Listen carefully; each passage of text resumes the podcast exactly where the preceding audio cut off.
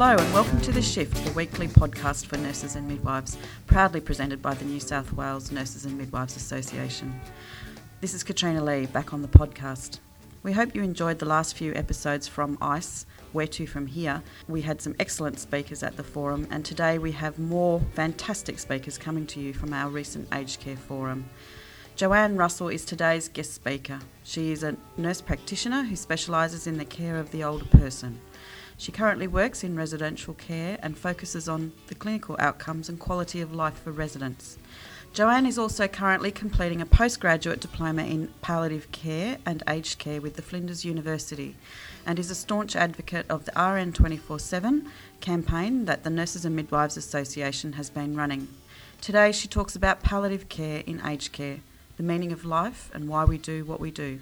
Here she is, Joanne Russell. Thank you, Stella. Hi, everyone. It's great to be here.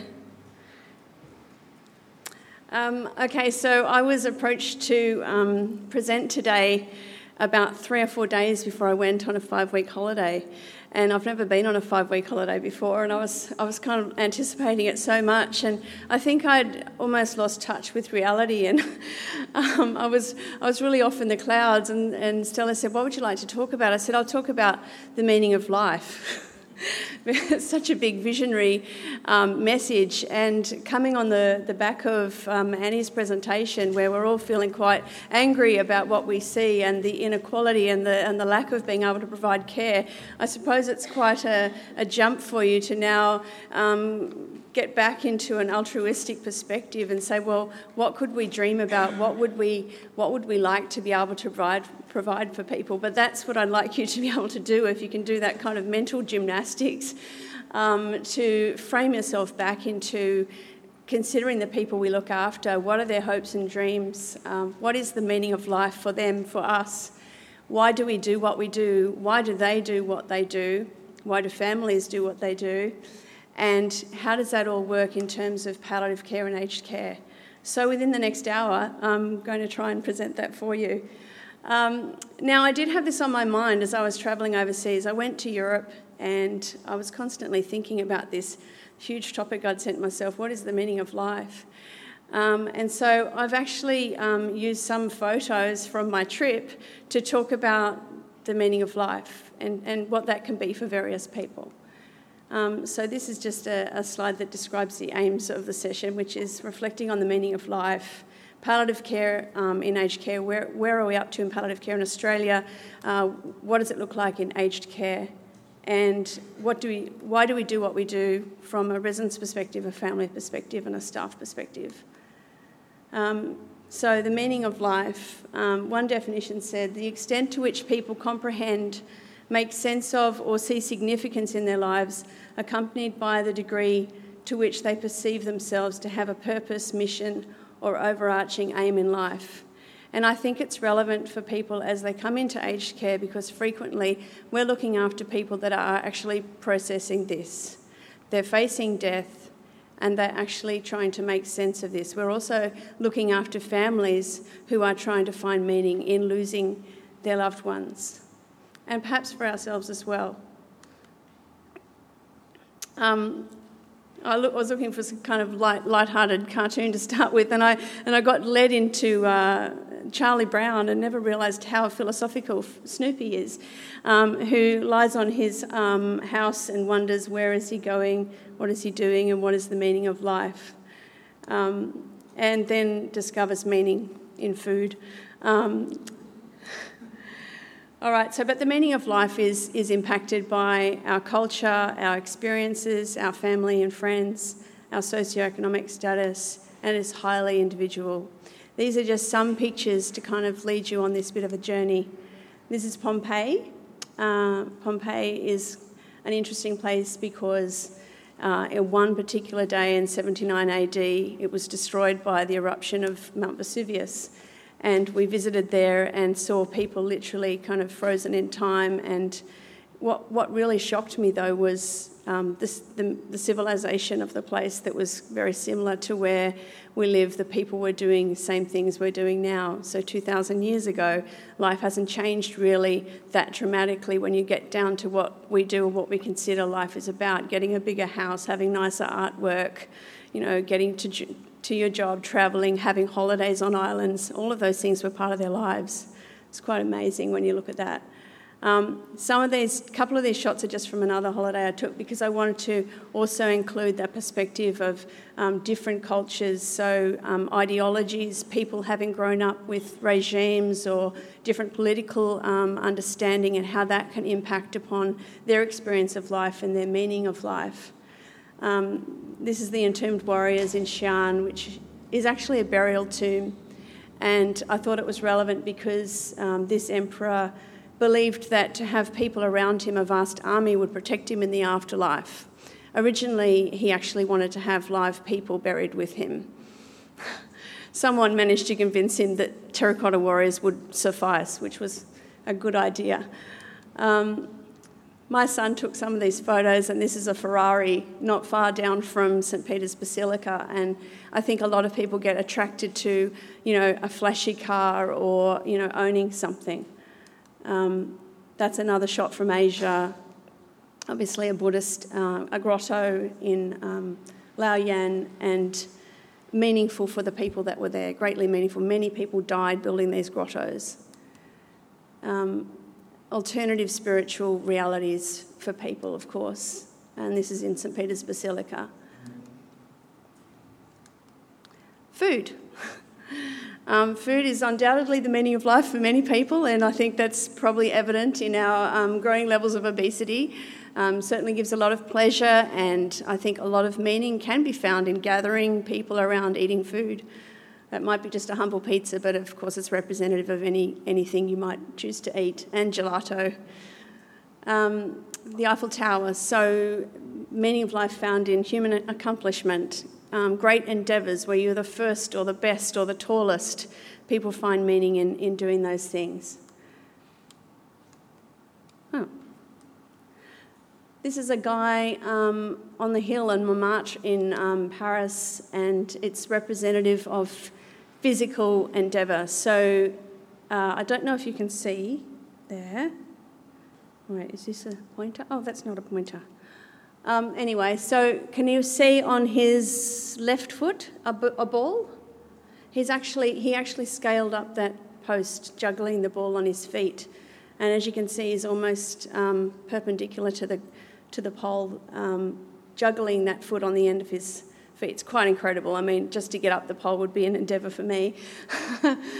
Um, this is a picture of Auschwitz. I visited Auschwitz, and um, it's, it's representative of a history of incarceration or oppression that people who come into aged care may have experienced, and how that shapes their meaning, being a survivor, or um, how that's impacted on their family. Perhaps they have no family because of trauma that they've been through. Um, perhaps there's other trauma that people have been through, and how does that shape their meaning?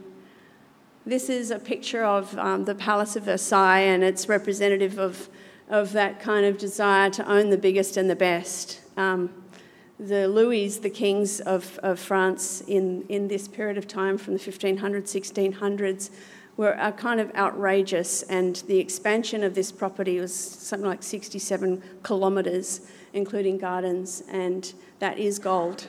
And it's gold all along the top of the roofs as well. Um, and I suppose a lot of us can get lost, lost in that dream to accumulate and to build wealth. Family, that's my son, and animals can play a big part in people's lives and their meaning. Um, this is um, me and my husband sitting on the end of a pont on, um, in, on a lake in Switzerland, and it's symbolic of, I guess, family, connection, companionship, and peacefulness. Um, that's, that's a picture from Disneyland in Paris of, um, of R2, uh, who is it, C3PO. Um, and I guess there's all those people in the audience that, or maybe who come into our facilities too, They're fascinated with movies or mass culture or technology. Um, Mona Lisa, so fine art. That's the same lake, and that's Freddie Mercury And my son had a particular pilgrimage to go and see that because he, um, he has him as one of his idols. And I suppose we all have idols, people that we hold in high esteem. And for some of us, that can actually add meaning to our lives. It can shape um, our, our understanding of life. A winery, so drinking, um, having a great time together, and solitude and nature and the planet, which um, fighting for a cause is something that really shapes a lot of people's lives too. So, that's supposed to give you a bit of a background and a feel for where people come from when they're coming to live in aged care. They bring with them this huge scope, and this is just my experience of one trip, but of course, people's lives are huge. The problem is that we try and put all of that large capacity into a single bedroom space, maybe not even all of the space in one room. And then we're trying to allow these people to process their life and their approaching death. And as we'll see as I look at the snapshot of, of ageing in Australia, people are dying in aged care. So, what is the meaning of death?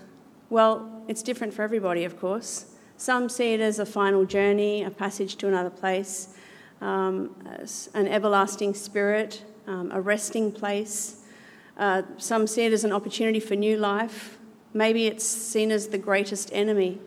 It's the end or nothingness. But in, in true kind of definition sense, it's the, it's the end of life, it's the end of vital functions. But the meaning is beyond a definition, and for each person it will be different. So, what does this all have to do with aged care? Well, We'll have a look now at palliative care in Australia and, and then more specifically the aged care situation. So, palliative care is defined as an approach that improves the quality of life for patients and their families facing the problems associated with life threatening illness through the prevention and relief of suffering. And this is done by the means of early identification, impeccable assessment, treatment of pain and other problems, physical, psychosocial, and spiritual. Where did palliative care come from? Well, it's, it's obviously it's a, it's a historical concept that existed way before Cicely uh, Saunders, but um, uh, it comes from the linguistic t- uh, root of, um, of as hospitality, and it comes back to a place of shelter and rest for weary or ill travellers on a long journey. But Dame Cicely Saunders was a remarkable woman um, who was actually a nurse, a doctor, and a social worker. Um, and she started up, she started up St Christopher's Hospice in the 60s in England. Um, and it was specifically for people suffering from terminal illness and mostly cancer that has led to a, a, very common conception of palliative care being for people who have cancer. But as we understand in aged care, um, people die from many more things than cancer. The thing is, has have palliative care services transitioned from focusing or providing service to people specifically with cancer onto chronic illness and dementia? I, I know that that's one of their goals, but I don't think they've really got there yet. Um, this is a graph which I've got a more specific slide next to show the causes of death by age group in Australia. It's Australian Institute of Health and Welfare Statistics. Now, the top of the slide's younger people, so age 1 and under, and then 1 to 14, 15 to 24, 25 to 44, 45 to 64, and then we've got our um, age bracket where most of our care is directed. And you can see how things change quite dramatically in that 65 to 84 age group by the next slide. So we're dealing with people dying in the 65 to, to 84 age bracket of coronary heart disease. In fact, that takes number one in all older people. Then, um, in those younger people, of the, of the older people, you've got cancer, lung cancer, cerebral vascular disease, COPD, and then dementia and Alzheimer's starts to come in. But in the next two um, demographics, 85 and older, um, dementia is already the second cause of dying, and then cerebral vascular disease, and then the chronic diseases, COPD and heart failure. Um, for the very old, the fifth cause of death is influenza and pneumonia. We know that that's usually because of their dependency um, related to their chronic illnesses. So it's usually a secondary cause of death. Um, okay, so 51% of deaths that occurred in that 2011 to 2012 group were among people who died in a hospital. I'm sure that's kind of not what people want. We'll have a look at a slide in a minute of where people would prefer to die. But um, it does show us why, I suppose, New South Wales Health or maybe the health system in general is, is quite worried about looking after people that are dying and how can they shift some of that care somewhere else. So, some of the pressure behind that. Um, and also, an interesting figure is the, the number of people who died in Australia, which was 147,678.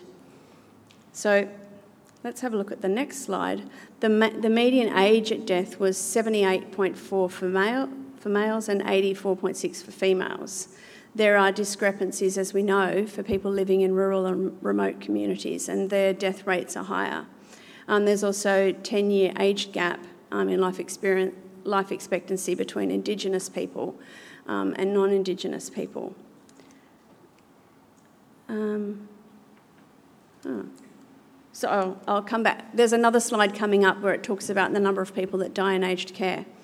So, um, just having a look now at specialists specialised palliative care services. So, what is the difference between palliative care and specialist palliative care? Well, specialist palliative care is where you've got someone who is under the direction of a specialist physician providing specialist palliative care with specialist knowledge. The government is currently trying to frame that everybody in Australia has access to, to palliative care, but in reality, because it's not specialised palliative care, I, it's difficult to kind of argue that. And in some ways, to say that a registered nurse or a GP with no specialist training in palliative care can provide palliative care is, is, a, is a, it's a bit of a loose jump to me. I'm not really, I don't really see it. But this report shows um, what the activities are of specialist palliative care. So there were 600, and, 600 sorry, 61,596 palliative care hospitalisations in 2012 um, and 13.42% of patients who died were admitted um, palliative care patients. Okay, so 13% of patients were admitted as palliative care or under the care of palliative care specifically, but 50% of people are dying in hospital. So you can see that obviously not everybody's receiving specialist palliative care, and probably they don't need to either, but just so that we understand what is the difference between specialist palliative care. Um, and 50 56% of palliative care hospitalisation focus on cancer. So, remembering back to what people die of, um, they're still more than half of the time focusing on people who have cancer. So, it is very specialised and it's still towards that particular group. Um, in residential aged care, even though, as I, as I said, you'll see how many people are dying in residential aged care, only 5.6% of permanent residential aged care residents were assessed as requiring specialist palliative care. So a very small percentage of our residents get to see any kind of specialist. Um, right, this is specialist services in New South Wales. So you can see that small olive chunk in the larger picture of the state has been blown up, and that is kind of the area Central Coast, mountains, and down a little bit. And you can see the concentration of the specialist care services in that area. And then have a look where the ticks are, apart from that area, in the other parts of the state, and that's where we've got spe- specialist palliative care. So, in other words, specialist palliative care is not available to everybody. So, where do people want to die? Well, uh, 70 people, 70% of people say they want to die at home. Um, but and 10% want to die in a hospice. I think 1% want to die in a nursing home.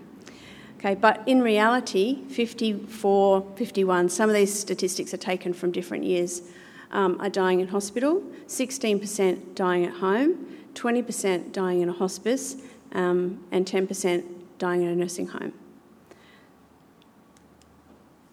Right, so now let's look at more specifically aged care.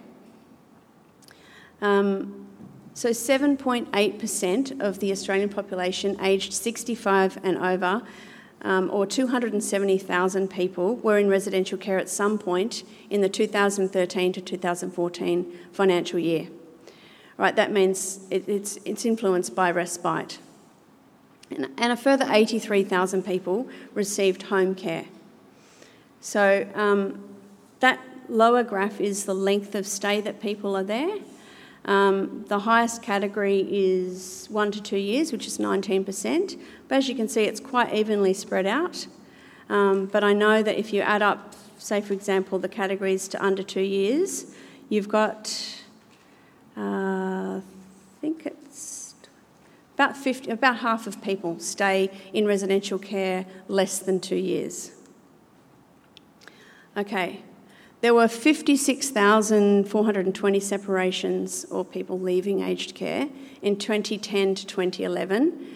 Um, and 91% of those, which is 51,342, were due to death.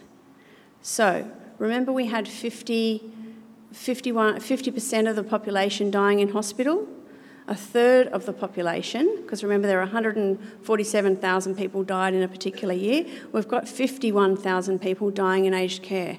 So a third of the people in Australia are dying in aged care. But only 5.6% of our residents get any kind of specialist palliative care, which puts a huge burden on us to look after them well.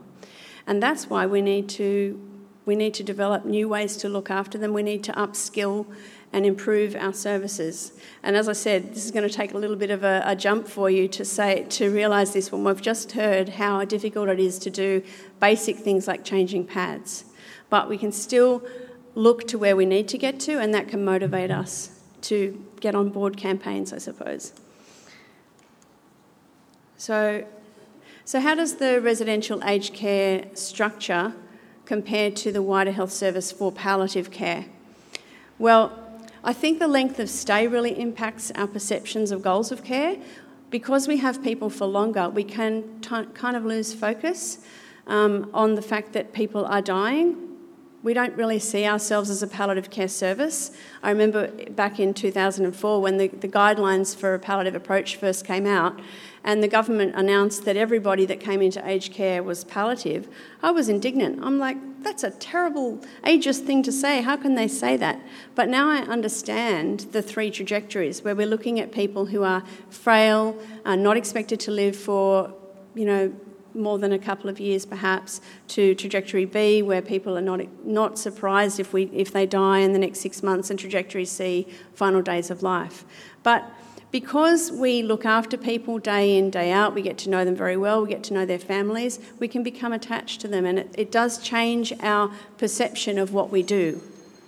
Um, the general practitioner is really central to the care model of residential aged care, and we're really kind of um, at the, the mercy, I suppose, of the general practitioner and the quality of that person. Whereas in the wider community, if a person's not really happy with their healthcare provider, they'll just go and see someone else. It's just not that easy in residential aged care to change your doctor. If you go and speak to the staff, say, We'd like to change your doctor, the, the staff are supposed to not tell you who's better than anyone else. It's supposed to be against um, our principles. But how do people actually find out? And how do they even find another doctor who's willing to come and see their, their, their family? So, um, that's that's really different, I suppose, in our in our context. Is that we just don't have the same choice. We're not happy with what's happening. We can go and see someone else. But in aged care, those people are kind of at the mercy of the service that's provided. Um, there's a lack of specialist involvement in chronic health conditions. Often people have progressed beyond um, the intervention of that specialist physician, or perhaps they've been too frail or too sick to go and see them, and the family have resigned themselves to care by the GP. So, a lot of those conditions still require specialist care, and it is beyond the expertise of their GP to manage those conditions, but they simply can't access them. And so, we don't have that specialist input anymore into the medical care of, of the residents. We can be isolated from experts all kinds of experts that are in a hospital. If you've, if you've ever been working in a hospital and then gone into aged care, it's like going into a, a, a desert. Um, where you uh, maybe you become the expert and you know you're not the expert, but you're the only person that can perhaps shed some light. You have to read up, um, but it's, it's an, a very isolated environment. Um, we in aged care are often allocated a lesser priority, and you'll hear this many times from referral centres. If you want specialist palliative care involvement, if you have a particularly complex resident's needs, and you refer to that service and ring up and say, Where are they? Uh, where are you? You're not here yet. Oh, um, well, we had to deprioritise you. We know that she's in aged care, so she's all right, and we've gone to the person that's in the community that's in dire straits. Of, of course, they have limited resources and, and they're um, reacting to those, but it can lead to us being quite uh, um, isolated further. Um, there's an expectation that a residential aged care facility has nurses and, and, and people to look after this person, so they're expected to cope with certain level of things. Even if we send people to hospital, sometimes they just come straight back with nothing done, no intelligent plan um, in place. Um, and there's little or no access to community health service. And I always think that's quite unfair, where a person lives in the community, they can access uh, an OT that comes, or a wound specialist, or a diabetic specialist, but in residential aged care, that's all supposed to be included in the funding that we receive, um, and it leaves us quite isolated. So, what are the challenges for aged care? Well, you guys have, have just been talking about that, and, and um, and I'll just run through these quickly, but obviously time is huge pressure. If, if you've got an average of 12 minutes to look after a resident for, an, or was it eight minutes for a resident for an entire shift, um, when you think about a complex resident who's dying, it's, it's just laughable. And of course you're going to look after that person and the other people are going to lose their eight minutes. Um, individual preferences and needs. So if you cast your mind back to my photos, which was supposed to bring you to that kind of wide expanse of who's coming in here, everybody is so different. Everybody has individual needs, and you are trying to look after that huge variation and put them all into a routine that you have to maintain in order to get work done. It's just very difficult. Staffing levels and mix has been covered. Um, there are limited resources, but there are unlimited expectations. Families' expectations are going up as resources and staffing are going down, and that is not possible to maintain. How do we look after the people who care? So, how do we look after the staff, um, AINs, RNs, even managers? Who are dealing with this incredible pressure. Um, there is poor media portrayal, and as we go out into the community and tell our stories, there's going to be further scrutiny of people saying, oh, it's, t- it's terrible what happens in aged care. It's terrible. Um, it's shocking. They shouldn't even close them down, you know. Um, and we work under this, uh, I guess, negative image of aged care. We have very unpredictable trajectory of illness. We'll look at trajectories in a moment, but um, chronic illness trajectories are very difficult to predict, and we have I'm sure you guys have too many stories of residents that are going to die, but then they don't die. And then they're going to die, and then they don't die. And that builds all, all kinds of problems for staff looking after people who begin to believe this person's invincible, no longer see the incredible frailty for residents themselves who will not consider discussing death or what their preferences are or anything because they think they're invincible, they've, they've got through many things in the past, and their families who get kind of hard to, to seeing the changes and, and can't see um, the, final, the final days of their loved one. You know, they're just not ready for it. Um, there are cultural expectations about death, um, and the focus of care is about creating a home rather than an acute environment. So we find um, sometimes people are not willing to do advanced care planning in the nursing home, but they go to the hospital and they've done advanced care planning in the first 10 minutes of landing in the place. The doctors or the nurses at that acute facility may think, well, this person was quite ready to do an advanced care plan, but they weren't ready to do it before a crisis. So that can be another um, problem for us.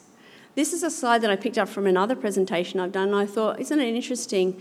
Um, this was more about palliative care and oncology, and this is the old concept of palliative care versus the new concept. The old concept in palliative care was um, that curative care was in place, and then at a certain point, um, the oncologist would announce to the patient, I'm sorry, but we can't offer you any more aggressive treatment, and we now need to move you towards palliative care. Um, more modern concept of palliative care was introduced by Lynn Adamson in 2003, where a palliative care referral is made at the beginning of diagnosis. Um, that's a, it's just an introduction, and a small relationship is formed, which is built as the d- disease progresses, and then towards the end stage, it's completely palliative care, and and um, the curative care is phased out.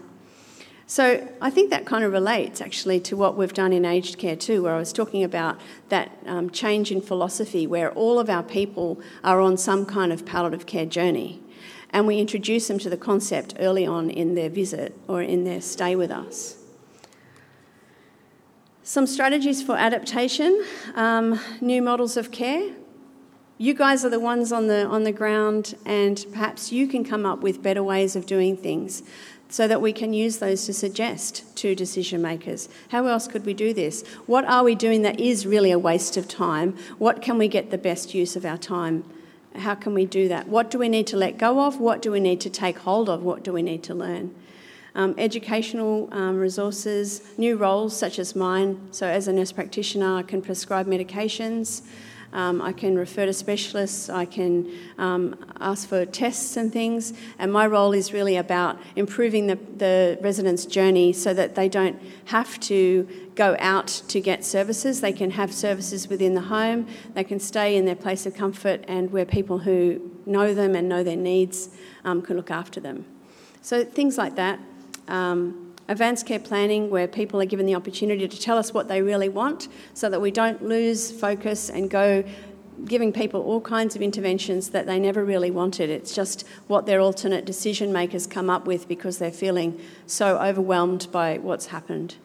Um, and lobbying, which is about joining the campaigns. These are some of the resources that you can use. Um, it's a bit of a double-edged, double-edged sword, I find, because there are so many resources out there, you can almost get lost in the number of them. You've got um, com- things that seem like they're competing, like um, uh, the, the Peacock and Hetty um, websites with all of their resources and care search.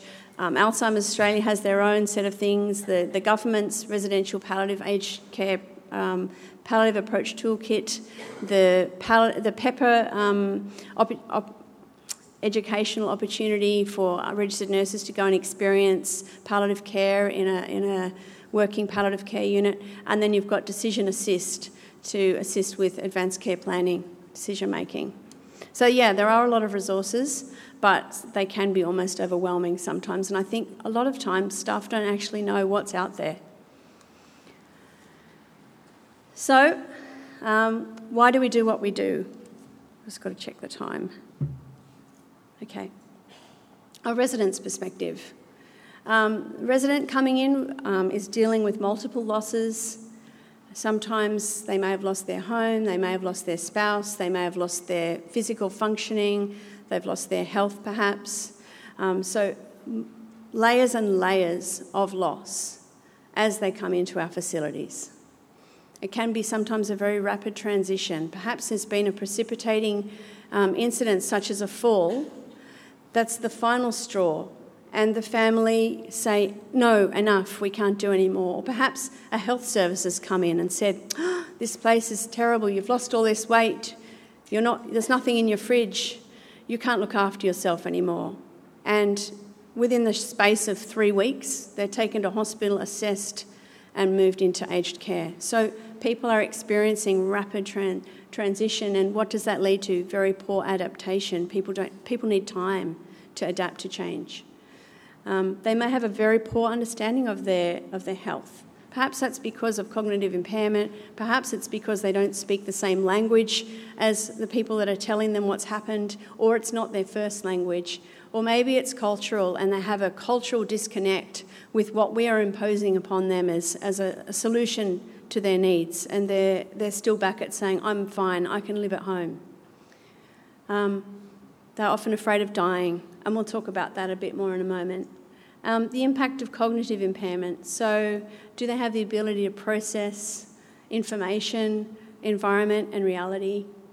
Um, how does it, in fact, impact on their um, family relationships? And how does it impact on their perception of meaning? Do you remember how we, we looked at those photos and we considered what is the meaning of life? How does having dementia impact on your meaning of life? Do you go back to when you were 20 and what the meaning of life was then? Um, or do you just find a lot of difficulty understanding what's happening now? So, obviously, just by that list, you can see a resident's perspective and why they do what they do is able to be understood. Um, I was going to say more about how older people's attitudes towards dying compares with younger people, but to be truthful, there's not a lot of difference. Um, we've, I did, did learn by looking at studies that younger people um, in the past were thought to not consider death in any great detail, but that's actually not true. We, we consider death throughout the lifespan. Um, but it does say that it's a greatly um, heterogeneous um, set of viewpoints, and so every person should be given the opportunity to discuss what they specifically feel about their life and their meaning and what they would like to happen for the rest of their days. So that leads me to patient directed care, which is a bit of a buzzword, um, and I've heard some people talk about it with cynicism to say we haven't even achieved patient centred care. How can we possibly move on to patient directed care? Um, at the end of the day, um, they're not really that different, although I think that patient directed care is kind of more, uh, uh, I think of it as a person sitting in a boat. So instead of being the centre of something, they're actually on a journey and we get into the boat with them.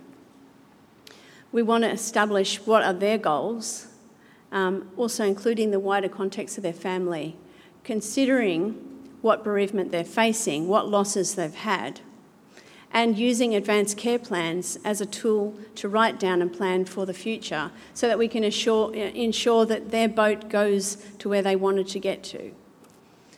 Um, all right, so talking about dying, as I said, um, who wants to talk about dying? Not really anybody. It's not really anybody's favourite topic of conversation. Um, the 21 year old saying it's, it's such a long way off, and even the 50 year old the same. Um, and for some reason, even people that are in their 80s and 90s are, are, not terribly keen either. If they're not, if they're possibly keen, their families might not be keen because they don't want to let them go. I developed a, a poster um, last year, um, and it says, "What are the how would, it's, it's a bucket list concept. How would you spend your last 1,000 days if you had the choice? Um, because uh, the average length of stay, according to the Australian Institute of Health and Welfare, was 1,000 days in residential care. In our residential care environment, it's actually 800 days, but uh, about 25% of people get less than three months. So the idea was um, allowing people to complete their life journey and consider what would they want to do with their last 1,000 days. How many days would they want to spend in hospital? What would they say to people if they had the chance, and where would they like to go? And um, perhaps that leads into the patient directed care as well, um, thinking about the amount of people that are dying in aged care. We are looking after a third of the people that die each year and um, assisting them to have a meaningful death and a completion of their life. So, there are some reasons why um, doctors don't like talking about dying, um, and I'll read out some of those here. Um, they have a low confidence in their ability to prognosticate correctly, and that's actually shown in evidence as well. In fact, doctors are often more likely to over prognosticate, like give more life expectancy to a person. Um, they have a fear of destroying hope. They have a fear of provoking uh, emotional distress a fear of being blamed, a fear of confronting their own emotions, a fear of confronting death, burnout and compassion fatigue, so they just have switched off. Um, And they may have an overestimation of patient understanding, so they don't bother to explain things again and again because they think that the patient already understands. Perhaps we have some of those um, characteristics as well. Um, patient factors, in terms of not wanting to talk about dying, uh, they have an ambiguous attitude to knowing their prognosis. So this, they kind of want to know, but they don't want to know. Um, they may experience denial, distress. Um, they may prefer to entrust someone else with those details. Um, they may fear causing offence by questioning many times and, and taking someone's time. Um, they may fear losing hope, and um, there may be cultural expectations that that is not done.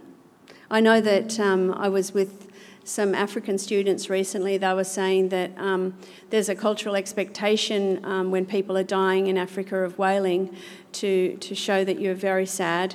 Um, and if you don't wail and you don't look very, very sad when someone's died, you may be actually implicated in the cause of their death. That's obviously a kind of comes from the voodoo um, roots. Um, so cultural expectations of death are still very much part of many societies and probably part of ours more than we realise. So that's some of the reasons why people don't like talking about death. Um, so this is another slide that I took out of a cancer um, a cancer presentation, but it, it surprised me how um, these slides were really re- relevant to aged care um, because there was a stressing in the guidelines to not assume patients understand everything about their illness and um, and also to not assume that people want to be told everything. And we don't have the right to tell people more than they want to know. We just need to understand that some people don't want to know. And it's important to remember that in advanced care planning. Um, so, and also to encourage emotional expression, respond with empathy, to allow people to talk about how they're feeling. Oh. Um, so, choices people make at the end of their life. Again, another slide from this cancer, which I was, as I was flicking through, I was like, wow, I'd never really kind of realised this. But this study was talking about um, a, a roughly equal group of people with cancer, without cancer, and the choices they would make in various circumstances. And some of the people were healthcare professionals that didn't have cancer, and some were not. Um, and um, it showed that 43% of patients accepted intensive treatment when the chance of relief was very small. And this, we're talking about um, really nasty chemotherapy when they had little to no chance of survival. So 43%. And that showed me that people will sometimes grasp at straws. And we face this concept in aged care. And we face this concept when we send people to hospital and we hear back from EDs, why did they send that person? They're so old, they shouldn't, they shouldn't send them, you know, that's inappropriate. But the desire to keep living is very strong in people. And I think it's very ageist of us as a society to say those people shouldn't have that kind of care if that's the kind of care they want. It's, it's happening in oncology, and does anybody ever say, well, that's inappropriate? Why did that 50 year old come to hospital to have that intervention? No. We still provide that. So, um, what do fa- what's the family perspective and why do they do what they do? So um, they may have, um, they may be burdened with the alternate decision making um, role. Perhaps they are not educationally prepared or aware. Perhaps they've never encountered someone dying, and yet we treat them like they're an expert. We know a lot about dying because we, we deal with it every day, and we can come with that kind of accepting this is normal and let's just talk about dying, whereas it may be the very first time that person's ever been in that position. They may feel guilt because they haven't been able to provide the care for their loved one and they've, and they've admitted them to aged care, and there's all those associated things, like um, Annie shared about the man on the plane. Um, they, they may be encountering bereavement. They may be encountering bereavement for the loss of their parent before they've even died. Perhaps they've got dementia, and as a lot of people express, it's kind of like an early death before it happens. Or perhaps there's been other things. They've lost their other parent, or they've lost someone else, or there's something else. So people are often dealing with multi level um, events in their life. They can have a lack of understanding and they can have a lack of exposure to or fear of death and dying. So, um, denial, I'm not sure if you've got patients like this, but we certainly do. Um, there's death by the, death, by the, by the bed. Um, the person's hooked up to all the machines and ready to die and says, I, I would like a second opinion. Um, so, death anxiety um, is something that's been described by different theorists. Freud came up with the denial theory. Um, he suggested that people use defence mechanisms to avoid the reality of their own mortality and the accompanying fears and anxieties about death. Um, Erikson, um, in his eight stages, had the final stage of human development, um, integrity versus despair, and posited that individuals experience either an enlightened sense of meaningful and satisfying acceptance of their quality of their lived life or a painful realization of life devoid of meaning or purpose. See, I wasn't completely off the rail when I started talking about meaning of life because that's what people are dealing with psychologically. Um, and existentialists ex- um, emphasize an intertwining of the search for meaning and self actualization frameworks for understanding an individual's experience of coming to terms with their own death. So, um, another um, theorist uh, or another study that was done in, in 1994 talked about um, death acceptance on three different spectrums. Neutral, expectum, neutral expect, acceptance refers to viewing death as a natural part of life. And individuals who hold to a neutral attitude towards death perceive death as an inevitable part of life that should not be feared or welcomed. Um, and these people are actually shown to have the best ability to cope with death. The second dimension, approach acceptance, is related to religiosity. A person with an approach acceptance attitude regards death as the beginning of a happy afterlife. And the third dimension, escape acceptance, refers to the view of death as an escape from suffering that results from intolerable living conditions. Individuals who hold an escape attitude towards death may believe that death will bring an end to suffering and perceive death as an attractive alternative to life but those are the people that are least able to process their life. Um, and then there's another um, theory called terror management theory. And um, according to terror management theory, the angst associated with the thought of one's own mortality is universal. And to deal with it, people try to rationalise death and suppress the thought when reminded of their own mortality. Ironically, a process of rebounding increases the accessibility of the suppressed thoughts and causes heightened subconscious activation of death thoughts, a state known as mortality salience or thinking about death. Um, terror management theory claims that humans have developed two psychological structures to address unconscious concerns with death um, the cultural worldview and self esteem. So, reminders of death increase the need for faith in one's cultural worldview and consequently increase the individual's commitment to these worldviews. And B, the high self esteem um, can buffer the anxiety caused by the thoughts of death and therefore reducing the need to defend worldviews. So, I know that's a little bit theoretical, but it does, it does bear thinking about because we are looking after a lot of people that are contemplating death. And perhaps further understanding of how people think about death and process death, process meaning of life, will actually help them to look after, will actually help us to look after them. Um, so, how do we enable families to accept approaching death? Well, one thing I often use is one thing that I often use is um, the illness trajectory model. You can see there the blue line is the traditional cancer model, the red dotted line is the chronic illness, and the uh, green line is cognitive impairment dementia.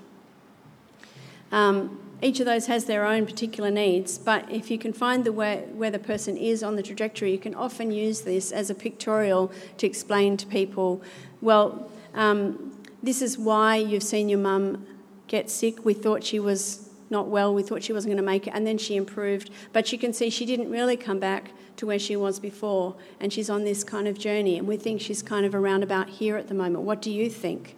Um, that can help people to understand and process the, the gradual deterioration of a family member and help them to accept what's happening. Um, do any of you guys use the surprise question? Would you be surprised um, if this person was dead within the next six months? Uh, it's not. it's not a great question to use with family, but um, it's a very useful. Um, it's a very useful question to use in your teams to identify who's changing. That might prompt you to have a conversation with families and say, "Look, we've we've actually identified that your family member's really changing. What do you think? Have you seen any changes?" Um, and uh, and give them a chance to talk about it. So, how do we support people who have difficulty accepting their prognosis? Um, so they might put a, a, high relationship with their, their um, health professional. Perhaps you can get them in touch with their, their GP to have a bit of a chat to them. Um, we need to treat them as a whole person and include their family if, if that's what they would like. We need to confirm their understanding of their illness and the meaning of that, and we need to listen to what they have to say. It's important that we maintain hope. Um, so we work from an assumption that there is never a time when nothing can be done. We never use that term. There's nothing more we can do for you. There's plenty more we can do for you. We're going to look after you. We're going to make sure you're comfortable. We're going to make sure we look after your symptoms. We're going to look after your mouth and, and keep you so you don't have pressure injuries. And uh, we can make your mouth moist. You might not be able to swallow, or your family member might not be able to swallow, but we can keep them comfortable. So we emphasise hope-giving aspects of, this, of the discussion, um, maximising length and the quality of life. We can find a balance between truth telling and nurturing hope. Um, and we can, we can find hope as people from a variety of sources. So, why, is we, why do we as nurses do what we do? Well, we believe that people have value um, it's the privilege of spending the final part of a person's life. It's almost a sacred, it's almost a sacred um, act, I believe. Some deaths, maybe they're, they're, more unremarkable than others. There will be some that will mark in your mind as a, as a very sacred thing that you've been part of. Um, and we find meaning of life through our work. There's no photos of working in my holiday because I wasn't at work, but uh, a large part of my meaning of life comes from what I do. And perhaps that's true for some of you as well. So use that as a motivation to keep doing what you do. Um, some of the things that we do that are negative are caused by the things we've already set out before.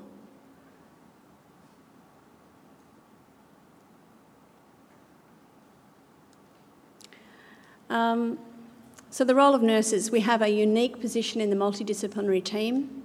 We are the ones that are close to the person all the time. We don't come in, offer a little bit of care, and then leave. We are usually around that person. We are most able to recognise deterioration. And we've got to strive to do that because although we see people on a day to day basis who don't change very much each day and they're with us for a long time, we are the best positioned to recognise that deterioration. We are the best able to assess symptoms, and that's what palliative care is all about. Um, and we are the best at evaluating whether the symptom management strategies are working. It's important that we look after ourselves because if we don't look after ourselves, we obviously can't look after anybody else. And we bring out of our wellspring to look after other people. Um, we need to have self awareness um, we need to process our own feelings of anger, guilt, anxiety, and a great way to do that is through journaling or through reflective writing of your own. You'll be surprised what you can get out. Just follow a simple format like what happened, who was there, why did this happen, what could we do better. Use that as a simple format. Go home, uh, you had a difficult day, write just a few lines about each one of those things. You'll be amazed what comes out and how you can learn and grow. Um, Debrief with your colleagues, develop strong collaborative relationships, pursue commu- communication skill training. Um, it's been shown that death, dying, and bereavement training assists you with your coping as well. Advanced care planning assists staff adjustments to bereavement. And finding meaning in life is a protective factor for you as well. And that's it.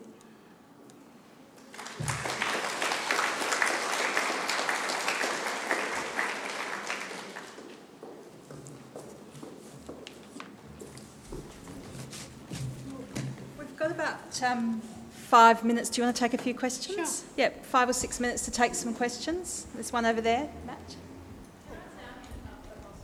Yes. And oh God. I'm in a public hospital and I've been nursing 30 years, as I'm sure nearly everybody here has. And we had a death on the ward the other day, and the new grad cried and cried and cried and cried. And I'd forgotten that myself. I'd forgotten what it's like to be young and get to know someone even very briefly. And even though we had palliated this person and we all knew it was heading, and I thought that was quite a wake up call for actually all of us that uh, wanting to comfort her, but thinking, like, gosh, it's really just become such a part of our work life that we simply didn't see it the way she saw it. So true. Put your hand up if you remember the first time someone died on a nursing shift. Yes, it's, it's, it's a really memorable um, event. And I remember for me, the first person, someone uh, who died when I was looking after them, I was an AIN training as a registered nurse. I was 18 and it was a morning shift. And this poor person had dementia and was, you know, severely affected um, and basically was, was completely immobile and requiring care for all parts of her life. And in some ways now, I would see her death as a mercy. But I cried like a baby when she died. And I remember the, the director of nursing was there looking at me like I had three heads. Why are you crying? it's amazing, yeah. We lose that perspective. But there are some still that touch. Any other questions?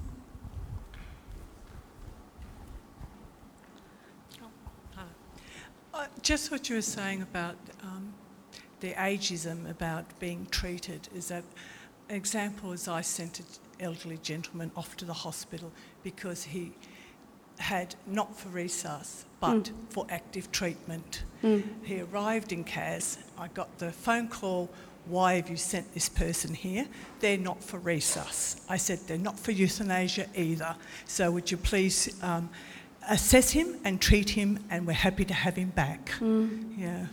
There's a, there's a profound lack of understanding between the aged care environment and the acute environment. And having worked in both, it's, it's really sad. I think there's so much pressure on us, we're almost shifting blame. So uh, the, aged, the aged care environment may try and ascribe some blame to the acute environment, and the acute environment certainly ascribes a lot of blame to the aged care environment without understanding the, the different demands of each of each different one. I send people all the time to, to hospital with a specific plan and say, this is what we want to achieve. Um, we can take them back. And it all gets lost in translation. It's quite heartbreaking. Um, and we're very frequently sending people to hospital now, they just get sent straight back with no intervention. So it's actually giving me a lot of argument for my role because I'm, I'm able to say to family members, look, we can send this person to hospital, they'll probably spend four hours on a trolley, and then we won't get what we need. If you wait till the next day, I can put this plan in place, we can do this, we can get this specialist in, we can, we can do whatever. And, and, and it's becoming easier and easier to sell because often families have had a negative experience the, the time before. Someone was actually evicted from one of the EDs recently, it was in the paper. Um, I'd like to just make comment. I, I work in a, an acute care facility. Yeah. I've worked in an ED department. I currently work in anaesthetic and recovery. Yeah. So I'm seeing this happen. Yeah. I think I think a bit of communication is of great help because from the acute side in an emergency department, mm. the comment and this raises the 24/7 is we have registered nurses in these facilities. Can't they do it? Can't they give out IV antibiotics? Can't they, can't they, can't they? There is little knowledge from the acute side mm. what actually happens in aged care facilities and how they work. Yep. And I can say that just not from the nursing perspective, but also from the medical perspective, because we have staff specialists. Remembering, if you, if you, if you think about ED departments, what are, what are ED departments? They're emergency departments. They deal with all the trauma and all the, the high level acute stuff. Yep. and we're talking about people who- have been educated that way. Their education is towards that. Mm. It's not really to do with the aged care and what's required. So I think communication, education is the key, particularly with the nurse, the triage nurse, the nurses on the floor, the CNCs, CNSs, all those groups of people, and also include medicine because I truly believe that they do. All of us have little understanding of how aged care facilities work Yep. and what, what care and what is available, what knowledge is out there. Because we all think there is an understanding Yep. that, oh, they're registered nurses, can't they do? That's right. A, B, and C. I visit many people on wards, of course, in aged care, um, and there's not only um, variability of what the acute sector understands about aged care, but there's a lot of variability of practitioners in aged care and a lot of variability between facilities. So you may get one facility that staffs its care very differently. Um, that can create a different expectation from the hospital. Of course, they're not expected to understand 50 different models of care.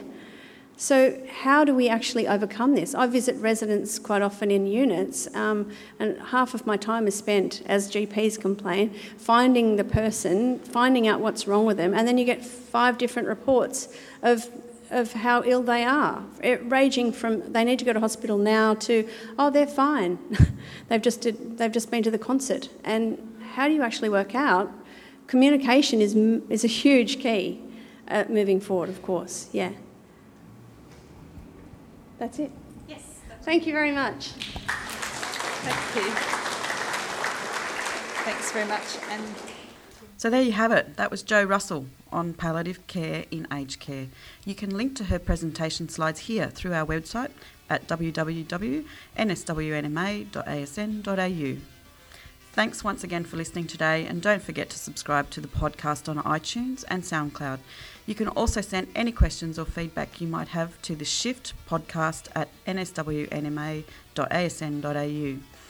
Next week on the shift, we've got one more from our aged care forum with Professor Lynn Chenoweth. See you then.